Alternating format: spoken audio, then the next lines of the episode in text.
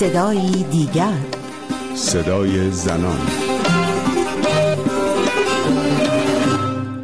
از سخنرانی در زمان دفن کیان پیرفلک تا تولد ده سالگیش این ماه منیر مولایی است که نامش بارها و بارها تکرار شده. مادر دادخواهی که به اتهام تلاش برای یافتن مقصر اصلی مرگ فرزندش از آموزش و پرورش اخراج شده و حالا به اتهام تلاش برای برگزاری تولد ده سالگی فرزند کشته شدهش به وزارت اطلاعات فراخوانده شده است. حکایت ماه منیر مولایی حکایت صدها مادر دادخواهی است که در چهل سال گذشته خونخواه فرزندانشان بودند که به دست جمهوری اسلامی کشته شدند.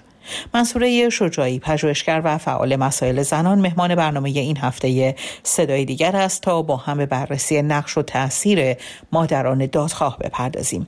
منصوره آیا حرکت مادران دادخواه در ایران به اولین نسل اون یعنی مادران خاوران باز میگرده؟ ما روایت دادخواهی مادران رو از زمانی داریم که اینها در قالب مادران دادخواه یا مادران خاوران به جامعه معرفی میشن نه اینکه پیش از اون وجود نداشتن ولی به این شکل گروهی و نهادینه مشخصا از سر اعدامای گروهی دست جمعی سال 67 ما شاهد نسل اول مادران دادخواه میشیم که همون مادران خاوران هستن.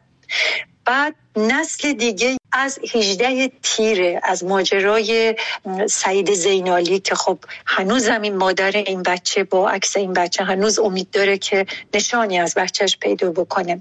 ولی باقی مادرانی هم بودن. تعداد اندکی نه زیاد در 18 تیر که می ترسیدن بیان کنن.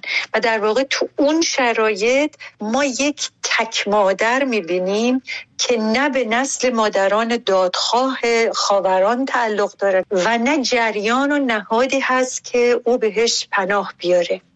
و من دقیقا شبی که این زن به مادران پارک لاله پیوست و به ماجرای جنبش سبز دقیقا تو ذهنمه. یکی از شبهای ماه رمضان جنبش سبز سال 88 بود که ما برای در واقع همراهی با زندانیان بچه های زندان اوین مادران پارک لاله و خیلی های دیگه می‌رفتیم جلوی زندان سفره افتاری پهن می‌کردیم.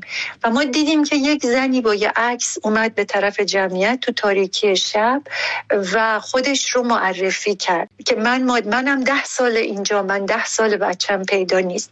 این لحظه پیوستن دو جریان رو من شاهد بودم.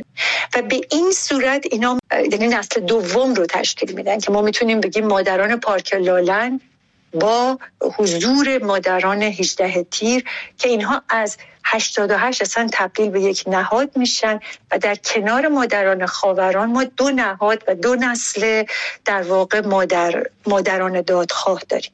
اما منصوره ما در سالهای اخیر شاهد به میدان آمدن نسل دیگری از مادران هستیم که اتفاقا اینها زنان بسیار کم سن و سالی هستند. به عنوان مثال مادر کیان پیرفلک زمانی به این جنبش مادران پیوسته که پسرش فقط ده سالش بوده. نه مثل دیگران که بچه های دانشجو داشتن یا بچه های بالای 18 سال داشتن که حالا در زمان اعدام های سال 67 یا در جنبش دانشجویی براشون مسائلی پیش اومد این نسل جدید رو چطور ارزیابی می‌کنی؟ من این نسل جدید رو تحت نسل سوم مادران دادخواه دستبندی می‌کنم که می‌تونیم بگیم از دیماه 96 و آبان 98 ما می‌بینیم که اینا دارن شکل می‌گیرن و بعد اینا میپیوندن به مادران دادخواه جنبش زن زندگی آزادی. هر کدوم از این نسل به نظر من ویژگی ها هویت ها روش ها و منش های خاص خودشون رو دارن. این سلوک و رفتارشون نگاهشون به دادخواهی متفاوت. در این نسل سوم که من مادر کیان پیرفلک رو در این نسل سوم می‌ذارم همونطور که خودت اشاره کردی مسئله اول اینه که اینها جوونن. یعنی خودشون بازیگران یک جنبش بودن.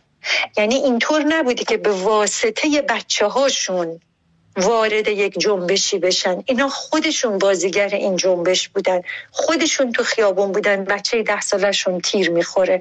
خودشون تو خیابون بودن. دخترشون رو گم می‌کنن. جنازهشون می‌گیرن. یعنی یک جور ما تلاقی دو نسل رو می‌بینیم که بچه ها عمدتا کشته شده ها تو سنین نوجوانی حتی کودکی. بعد اینا هم می‌خوان بازیگری جنبش رو یعنی نقش بازیگری جنبش خودشون رو حفظ بکنن. هم اون مادر داد خواهن و اینا یه موقعی کنار هم پیش میره همدیگر رو تقویت می‌کنه. یه موقعی در تضاد قرار می‌گیره و یه موقعی هستش که حتی می‌تونه مانع باشه. فکر می‌کنی که حاصل این فعالیت های مادران دادخواه چه خواهد بود؟ در مورد نسل اول ما دیدیم بعد از سالها پیگیری پرونده ها و اعدام دست جمعی فرزندانشون اونها تونستن بیان در دادگاه حمید نوری شهادت بدن. اما پس از آن چه در مورد جنبش دانشجویی سال 78 و چه تمام سالهای بعد از اون ما ندیدیم که هیچگاه جمهوری اسلامی بخواد از موضع خودش کوتاه بیاد و حاضر بشه که این پرونده ها رو رسیدگی بکنه و مورد توجه قرار بده. فکر می‌کنه این نسل جدید چه خواهد کرد؟ ببین در واقع خیلی تلخه. یعنی واقعا بخواد تحلیل تلخیه که آدم این وقایع رو بخواد در نظر بگیره. اما من یه چیزی رو می‌خوام بگم. من اتفاقا میگم این دادخواهی ها توی جریان مادران پارک لاله ما می‌تونیم مسئله نهادسازی رو مثال بزنیم که ببینید نهاد ایجاد میشه.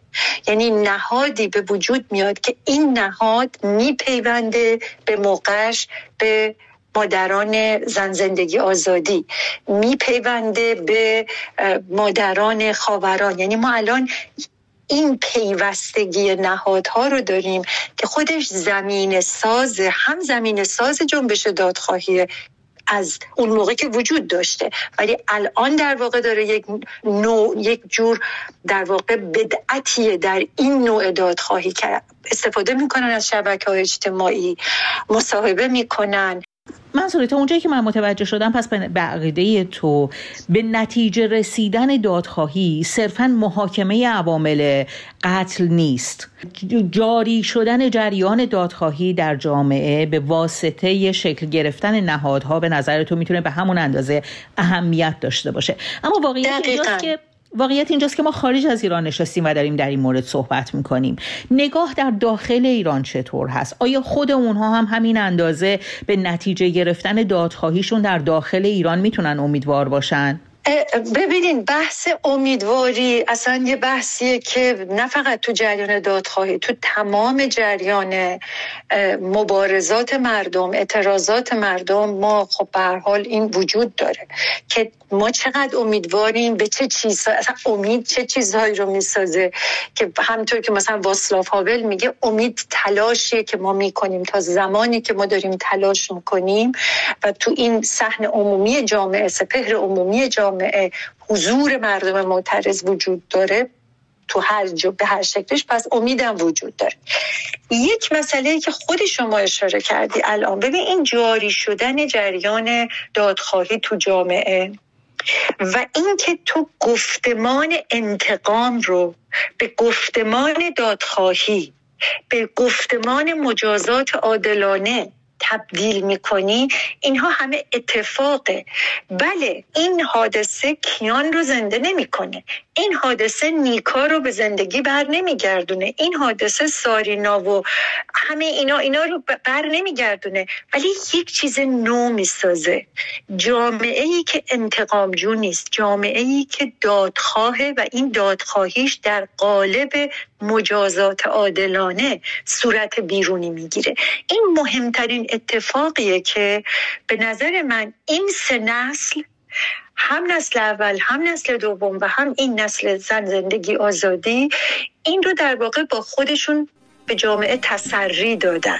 با سپاس از منصوره شجاعی به پایان این شماره از برنامه صدای دیگر رسیدیم. من رویا کریمی مرج از اینکه تا این لحظه در کنار ما بودید سپاس گذارم تا هفته دیگر و صدای دیگر پاینده باشید و شادمان.